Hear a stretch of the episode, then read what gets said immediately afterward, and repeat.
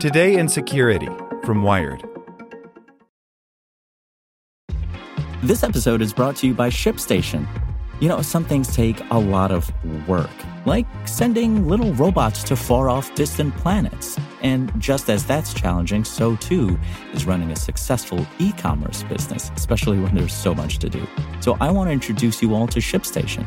Now, I love using ShipStation because of its easy to use dashboard, which makes managing orders and printing labels a breeze and super smooth. Oh, and the customer service is just out of this world. It's exactly what you need to help grow your business. Sign up for your free 60-day trial at shipstation.com slash tech news. That's shipstation.com slash tech news. Want to learn how you can make smarter decisions with your money? Well, I've got the podcast for you. I'm Sean Pyles, and I host NerdWallet's Smart Money Podcast. Our show features our team of nerds, personal finance experts in credit cards, banking, investing, and more. And they'll help you make the most of your money while cutting through the clutter and misinformation in today's world of personal finance. You'll get clarity on strategies to help you build your wealth, invest wisely, shop for financial products, and plan for major life events. Listen to NerdWallet's Smart Money Podcast wherever you get your podcasts. Welcome to the spoken edition of Wired. All the Times North Korea Promised to Denuclearize by Brian Barrett. The nuclear summit between President Donald Trump and North Korean leader Kim Jong un has concluded, with each securing something they value. The U.S. will suspend the joint military exercises with South Korea that rattled the Hermit Kingdom, and North Korea has promised to denuclearize. At some point, probably. But if the past is any sort of prologue, you shouldn't hold your breath. On the face of it, the agreement signed by Trump and Kim seems promising. President Trump committed to provide security guarantees to the DPRK, and Chairman Kim Jong un reaffirmed his firm and unwavering commitment to complete denuclearization of the Korean Peninsula, the statement read. But this is not the first time North Korea has promised to abandon its nuclear efforts. In truth, even this was simply a reaffirmation of a denuclearization pledge Kim had already made in April. Nor is it the second time or the third. The offer has resurfaced over the past several decades with surprising regularity, and it has never panned out so far. There's definitely a pattern where the North Koreans agree to denuclearize in theory, but then there's not really a substantive process that they agree to, to actually hammer it out, says James McKeon, a policy analyst at the Center for Arms Control and Non-Proliferation. Those failures don't necessarily come down to bad faith, or at least not entirely.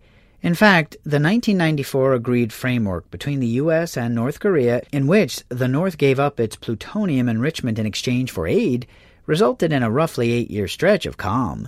That eventually collapsed too, though, as North Korea's pursuit of enriched uranium and the George W. Bush administration's hawkish stance imploded the already shaky scaffolding. But in general, North Korea uses denuclearization as a bargaining chip in times of desperation. Usually, they suffer some kind of internal crisis and then start acting in a really threatening way to try to get people to give them stuff, says Mieke Eoyang, a national security analyst for center left think tank Third Way. In this instance, Eoyang argues Trump gave the longtime U.S. adversary far too much. It's substantively worse than what any other president has done, she says, noting that the joint exercises aren't just for show. The U.S. rotates troops in and out of South Korea every few years. Training with local counterparts helps newly stationed units prepare for potential North Korean aggression.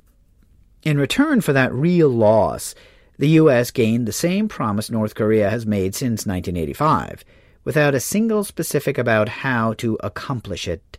There's no agreement on inspections.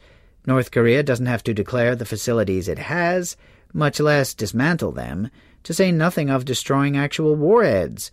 It is much messier at the working level, particularly when it comes to verification, says John Carl Baker, a political engagement specialist at Ploughshares Fund, a grant making foundation that focuses on denuclearization.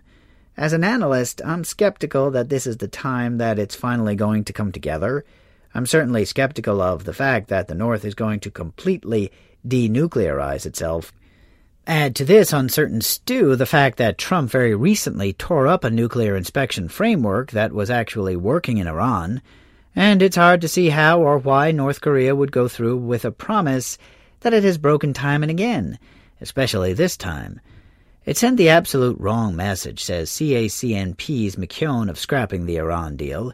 Any notion that we're simply going to denuclearize North Korea now after the summit, or any time in the very near future, must be dispelled.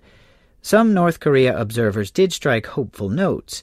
Both McKeon and Baker think the summit was an important first step, however symbolic, and it was certainly an improvement over the overt nuclear threats of a few months ago. But this script has been written before, and always with the same ending.